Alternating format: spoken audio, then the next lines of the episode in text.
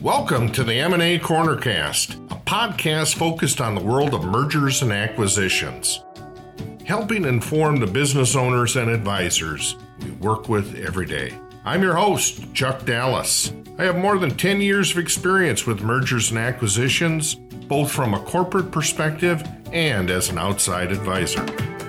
On today's podcast, we welcome back Scott Bushkie, managing partner and founder of Cornerstone Business Services. You might remember him from our first episode where we talked about the current state of the market and how the rest of 2020 looks from an M&A perspective. Today we're talking to Scott about business value, specifically the role that business valuations have in mergers and acquisitions. So Scott, how do business valuations fit into the M&A world? You know they're a key component uh, to M&A because the number one reason why businesses don't sell, and there are a lot of them out there that do not sell, is seller expectations and, and valuation. It, you know, I, I, call it the proud parent syndrome that, uh, you know, business owners look at these businesses almost like a, a child of theirs. Right. And, uh, you know, everybody's kid is the, uh, you know, the best looking, the best athlete and the smartest kid in school. And they kind of price it accordingly. So, you know, we look at things with the rosy, you know, rosy glasses. So a business valuation really helps you understand what truly is my business worth in the marketplace? And you have to be careful what kind of evaluation you get. And there's all kinds of valuations and there's none of them are right or wrong. You get different types of valuations for different reasons. And what we believe in at, at Cornerstone is we do more of a, a, business and market analysis or kind of an estimate of value. But what we look at is, you know, more of what's going on in the marketplace, talking with industry experts that we know in, in the space, uh, looking at what other companies have sold for similar size and scope.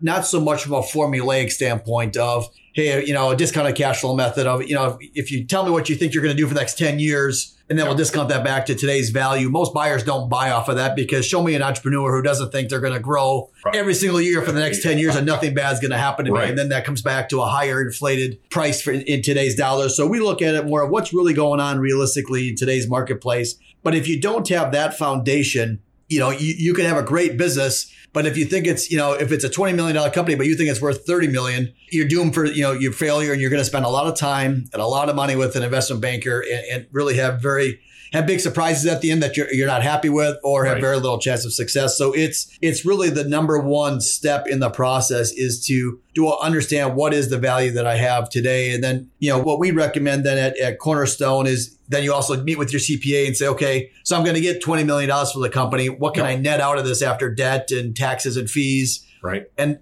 even that number of maybe it's 13 million, that number doesn't mean anything until you go to your financial advisor and say, okay, Mr. or Mrs. Financial Advisor, because again, most of the people we work with are baby boomers looking to retire. Here's here's all my assets, here's all my debts, here's the ideal lifestyle I want to live.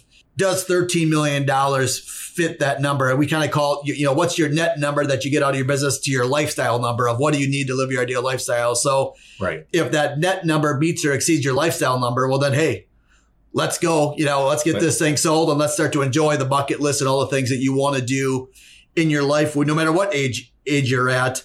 But if that value, if you go in at a false pretense or you, you know, there's a lot of brokers out there or M&A, national M&A firms that'll kind of, oh, Chuck, what do you think it's worth? Sure. Well, I think it's worth 30. Okay. Well, guess what? It's worth 32. I get a, pay me $50,000 and right. then we'll see what we can do. And about, you know, there's some firms out there that I think some of the studies show that they sell like 5% of the companies. When Cornerstone last year sold 100% of the, our companies in the lower middle market. And most years we sell about 70% of the companies. So it, it really sets you up for either success or failure if you don't have that that understanding of what that realistic value is for a company. Right, right.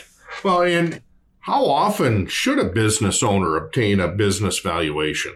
You know, in my opinion, ideally every two to three years, because again, this is typically the largest asset that any owner has. And if you just think about it, you know, as an owner or a business person, you know, you know what your cars and trucks are worth, you know what right. your lake house is worth, you know what your house is worth within probably five or 10% but people can be off by 50%, 100% of what their value is. So why wouldn't you, you know, like ours are only $2,000. Why wouldn't you spend two grand right. every couple of years just to kind of get an idea of what your business would be worth in today's marketplace? Because not only can we do that, but usually when you do evaluation as well, like for with us, it also gives you some ideas or we can give you some ideas of what you could do to enhance that value or make the company more valuable. So again, it's kind of righting the ship every couple of years before you drift off too far and then it takes a long time to get back if you can get back on track at all to what your goals are. Right, right. In your experience, is the valuation higher or lower than a business owner's expectations? Yeah, we, we talked about that in the front side. Uh, typically, you know, the, their valuation expectations are higher. Again, going back to that proud parent syndrome. But every once in a while, you know, we worked with one company that uh, he didn't think there was any value. He had a uh, behavioral health company with multiple locations, done it for a bunch of years, had 17 therapists, about 25 employees, and he was just going to shut it down and said, yeah, I had a good run. I made a bunch of good money. Time to shut it down and uh, move to Arizona and get out of these crazy winters in Wisconsin. Right. And, uh, his financial advisor knew of us. So and said, Hey, you know what? Cornerstone does this estimate of value for just two grand. You know, let's see if they think there's any value there. And we came back and thought it was probably worth about a million four, million five.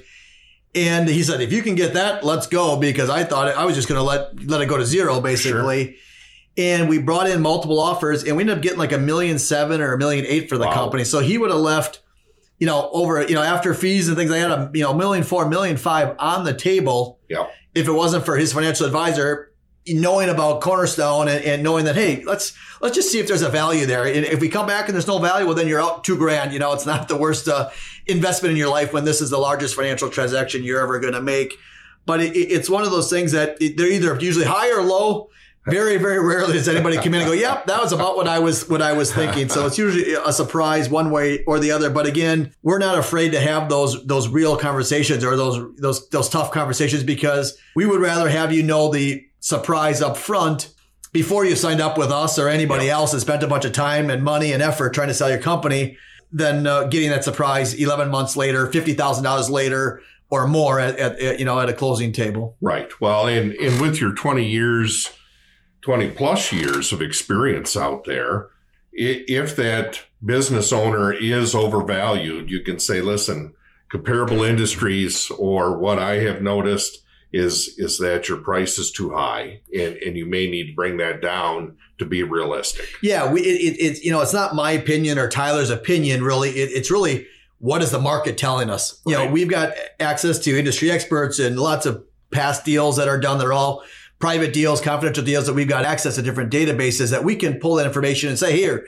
here are other companies like yours. You know, let me show you. We, it's not about here's a number and you know, kind of Wizard of Oz. We're, we're behind the curtain and you don't get to see behind the curtain. We're right. we're all out like, hey, let me show you. Let me educate you why it is what it is and what you could do to enhance the value if you don't like that value or if that net number is less than that, uh, you know, the lifestyle number like we talked about before then what does that number need to be or what does your company need to look like you know from an ebitda standpoint or revenue standpoint or maybe it's you know some other things that you, you need to do to tweak the company that aren't financial based right. to get to that that higher value that you that you want to be at or need to be at to live your lifestyle yep no understandable so i know a thing of contention is always what are the the multiples at so what are some of the characteristics that lead towards a higher multiple and higher valuations Sure.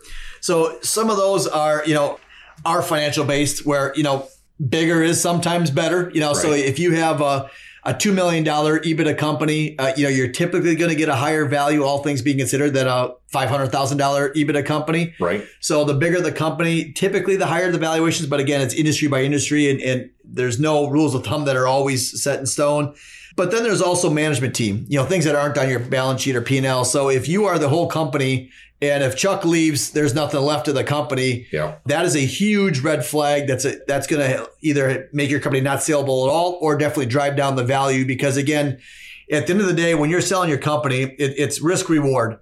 The more risk there is in your company, think of, you know, no management team, right. your top customers, 70% of your sales and what happens if they leave versus, you know, the price. So the more risk, the lower the price, the less risk, the higher the price. So, you know, things that are going to get the higher value you've taken the time and invested in a management team. Right. So again, most of the companies that we work with are doing probably five to 100 million in revenue. They have the, you know, even on the smaller side, you might even have just a couple of key employees, but they, they can run the company when you're gone. You know, if you're one of these guys that, and I, we've had them that, yeah, I haven't taken a vacation for five years and it's almost where it, where as a badge of honor, you know, I, I work 24 seven, you know, that's great for you if, if, you know if that gets you going. But a buyer's looking at that going, I'm not gonna be able to find a CEO that's gonna work 24 seven. Right. You know, and I'm gonna have to find two people to replace you. So now your hundred thousand dollar salary, I'm gonna have to put in two hundred thousand dollars in expense, so I'm gonna have to add another hundred thousand dollars in expense or whatever it might be. But if you can take the time to invest in a management team and train them and coach them, where you can go on vacation for two weeks and the business runs you know, no problem, or ideally you're almost like an absentee owner and the thing is just cruising along, but you just want to take some chips off the table or sell and simplify your life. That's that's ideal. Right. You know that that will get a higher value because the people that are still in the company that are a proven commodity are staying with the company with that new buyer. As I mentioned, you know, customer concentration or diversification. Right. If your top customer is 20, 25% or more, that's when buyers start to get a little nervous or, you know, the red flags start going up because if, if you have your top customer is 5%, and I lose that customer, okay, it hurts a little bit, but I can still carry on and I can backfill that probably pretty quickly. Exactly. If your top customer is 60% of your company and I lose you, I'm probably out of business because again, debt doesn't kill companies. Cash flow or lack thereof kill companies. If all of a sudden I yep. lose 60% of my revenues and margin, I'm in a world of hurt, especially if I paid you all cash at close and I got a huge debt load now uh, on the book. So right. customer concentration, management team, getting into the financials, you know, have you done, you know, what we call a QOV or quality of earnings report up front? You know, so if the, if you've got audited financial statements the last three years, again, that lowers the risk because they can, the numbers are the numbers. They're not just compiled. On. They can be relied yep. on. Yep. But at the end of the day, what most buyers will do in the lower middle market is uh, what we, they call a QOV or quality of earnings report, which really get in and dissect the numbers. Are the revenues in the right months? Are they re- recorded correctly? Is it per GAAP? And all you know, all these different things. And what right. is the working capital? You know, that's needed. And if you do that up front, we have a lot of our companies that are over 10 million in, in value. We typically strongly recommend that. And it's, you know, it could be a 20 to $35,000 investment, but most buyers will say they'll pay an extra half turn so uh, if it's a $2 million EBITDA company, like we talked about before, and instead yep. of paying a five multiple, they pay five and a half. Well, a half multiple times 2 million is a million dollars. So you invested $30,000. Right. But you might get another million dollars out. Or again, your business is more saleable. It moves through a little bit quicker because again, they can trust the numbers and they're still going to do their own QV, but it just, it's more reliable that because they're going to have time and effort into something. And the last thing a buyer wants to do is spend $100,000, $300,000 in doing due diligence right. only to find all these skeletons in the closets. And then they can't get that money back. That's time and money lost. Now they got to go find another deal. They would rather know that, yeah, if I get into this deal, the numbers are solid. The research has already been done. Any adjustments that have been made by Cornerstone are backed up through the QOV. Right. The working capital is already set out. We know what the working capital requirements are. So that's not going to be a big negotiation. All those things help. Uh, you know, are the financials organized? You know, if, if you, bounce accounts around every year, every other year, and you can't tie things out easily. That can hurt. Uh, but if they're organized and just flow through, that that again makes things easier. What are the trends? You know, are, are the trends coming up? You know, are they steady? Are they kind of coming up and what we call you know kind of finishing strong? Or are you you know if you think of a marathon and you start a marathon, imagine running a marathon with no signs you know, you have no idea if you're a mile three or five or seven and you just run and you get in that rut. Well, that's what a lot of people do is they start the marathon with a lot of energy and then they kind of get into a rut and kind of lifestyle business and they don't know where that finish line is. Right. And a lot of them don't finish strong. They don't get that coach to say, Hey, I'm going to be with you. I'm going to help you understand where the markers are. Here's a here's some water. Here's some Gatorade. Yep. And they end up crawling across that finish line, you know, with a pulled hamstring or you know, and whatever it is, versus you know sprinting to that finish line. And that's what buyers are looking for. Is they want someone that has some energy in the tank. That the company's taking off or, or continuing to be strong, so they can take it to that next level. Versus one of the most common reasons that businesses sell is that they're burnt out, or one of the biggest mistakes is they hold on too long. Well, when right. you hold on too long businesses usually don't do well when you're burnt out. So they're going to go down in sales and profits or just that energy isn't there or your key good management team might leave because the owner is just not putting the same effort into it as they were before. And they can kind of sense that. So, you know, all of those things have sprinted to the finish line. Good management team, low customer concentration. Is it, is it scalable or not? You know, can, can you get some scalability to your company? Yeah. What kind of revenue is it? You know, is it recurring revenue, which is the ultimate, you know, kind of a SaaS model, you know, where you, people are paying you on a monthly fee, or is it one big project at a time? And if you don't get that big project this year, your your numbers you're going to lose money, you know, and, and right. you don't know where that's going to come from. Those are all so sales could all be the same, but it's all those little things that happen below the the sales number that really determine, you know, what kind of multiples you're going to get along with margin. You know, are you at a five percent?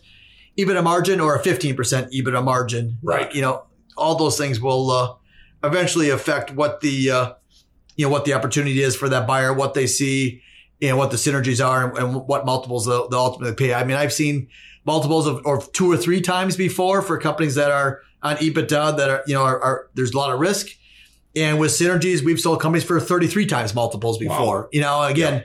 I would say now that on the infomercial, this is you know the uh, the disclaimer of uh, you know not results not typical you know where you get the right. the big guy that's now got the six pack of abs uh, right but uh, but it is possible you know if you're prepared right and and, right. and you work with the right M&A advisor to make sure that you don't leave any money on on the table yeah well that's great advice that that definitely helps our listeners out on what they should be doing with their business and I guess a, a final question for the episode is what are, you've mentioned already, but what are some other things a business owner can do to help drive up their, their overall business value? The easiest word is just prepare. You know, start to get a relationship with an M&A firm, understand what your value is, start looking at, you know, if you put your buyer hat on, where is the biggest risk in your company? What's your Achilles heel? You know, right. is it that you have no management team that you as the owner have all the relationships with all the big customers and, and you're doing all the quoting or you're you're the inventor and, and doing everything else, well then shore that up. You know, again, I would say just look at it from a buyer's point of view, realistically, or ask, you know, ask some of your buddies, you know, where do you see the, you know, where do you see the kinks in our armor and, and then work on those. But again, that's where if you do an estimate of value or business and market analysis, we can show you, you know, after looking at hundreds of, not thousands of businesses over the last two decades, and, and talking with thousands and thousands of different buyers, we know what buyers are looking for. We can help you, you know, so you don't have to search search it out. We can right. give it to you, and then say, okay, here. And I would say probably don't try to do everything at once. You know, I think that uh, sometimes people come in, they'll bring in a consultant and say, okay, you know, let's do this big plan of how we can be a much better company. And they go, yep, here's the 42 things you could do, Chuck, to be perfect. Right. And an entrepreneur will take a look at that for a day or two put it on their shelf and probably never look at it at it again. Yeah. What I would say is pick one at the most two areas, get really good at those, and then move on to the next ones. But look at again, talk to your M&A advisor. Where's the biggest bang for the buck where I can get that that value? Because some things you can spend a ton of time in, and buyers not might not care about or only move it, you know, move the needle a bit and other things that can move the needle a whole heck of a lot because you've really taken a lot of risk off the table from what a buyer would perceive it to be. Right. Well, and and what we see from time to time is is some of these business owners are running, I'll say, personal or discretionary type expenses through their financials. We're not the IRS. We're we're not auditors at all, but some of those things, uh, uh, looking at that on on how to change your your income statement, taking those out will make you look stronger, won't they? Yeah, we, you know, we we always say that ideally, you know, three years before you you're going to sell the business, you know, just start, you know, letting the money drop to the bottom line. Um, right. You know, I don't think there's. Again, I can't think of a business that hasn't had some kind of you know perk or benefit that they try to take as a business owner as, as they should. We all we all do, but and again, we can as long as it's on the books, we can adjust for those. We can make those adjustments but the buyer still has to believe in them. So if there's a good paper trail and we can make the adjustment and we make the footnotes, you can get credit for them. But sometimes buyers don't get credit for them, so right. you don't have to worry about it. If it drops to the bottom line and it shows how big your you know your net income margin is and your EBITDA margins without any adjustments, that's the ideal. We usually we're always making adjustments. Sometimes it's two or three. Sometimes it's 13 or 15. You know, the less adjustments, the better because it just, it's just more credible and right. the buyer doesn't have to go, man, they're trying to add back the whole kitchen sink and I'm really going to have to dive into these and how many of them are legit because again, their mindset is that they've looked at a lot of companies where sellers that aren't educated add back stuff that they shouldn't be adding back. So they just, they start to get, oh, geez, I'm going to have to go through this process again. And I can only, you know, work on one or two deals at a time. Is this the one I want to put my time and effort into, or should I go to one that's cleaner and has a better chance of closing? Right. You know, so that's that's all of that that goes into that uh, that play. Perfect, perfect. Well, Scott, uh, thank you for taking the time coming in and visiting with us today. Great advice on what to do with a business valuation, and we hope uh, that that people keep Cornerstone in mind with that cheap alternative to come in for a $2,000 valuation. Well, you know, we're here's a resource. We're here to help. We do them all over the country. And know for all your listeners that everything we do is confidential, whether we right. work together we can have a conversation. It doesn't leave this, these, this office. You know, we can give you our, you know, we'll give you our thoughts. And if, if it's a no, no's an okay answer if we're not the right fit. Sure. And if we're not, we'll try to find someone that can help you because we don't want to let any business owner, you know, just out there to try to figure it out for themselves because they give one chance to do this and do this right, and this is usually their largest financial transaction. And you know, we're, we want to help them, and, and again, that's that's what we're here for. Great. Thanks again, Scott. Thank you. Thank you for tuning in to the M&A Cornercast. Hopefully we gave you some insight into the world of mergers and acquisitions. We'll see you back again next Thursday with a brand new episode.